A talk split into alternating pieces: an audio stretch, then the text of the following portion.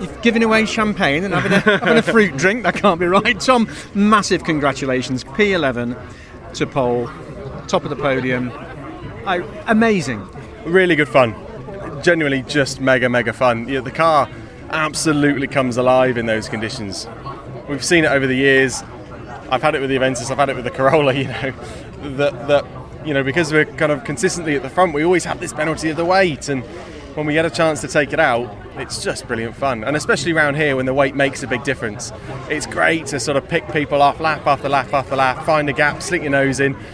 And from 11th place, it was really that first lap was the crucial one. I think I was up to sixth at the end of the first lap, and really that was the that was the key to unlocking that. By the time you got to uh, only having Gordon Shedden in front of you, I think the gap was 1.4 seconds or so, and you gradually were eating away with that. When did you decide the time was right to make the move?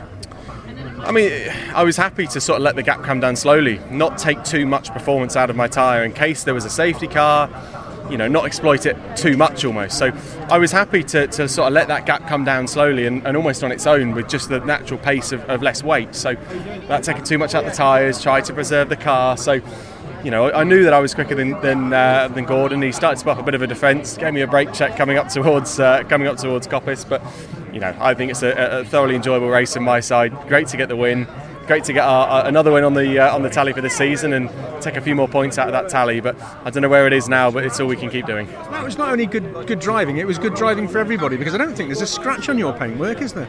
I don't think so. Not really. No, not not particularly. no elbows you know. out necessarily. No, and from 11th, you know, it's you, you can always get caught up in, in, in incidents and, and rubbing, but you know, I'd like to think I've, I've proved enough times over the years that, you know, I can get through the pack and, and without you know, too much damage and without causing too much destruction in my way. yeah. What a change over 24 hours because, you know, I said to you just before we started chatting, smiles back on your face because it sort of looked like it was missing on Friday.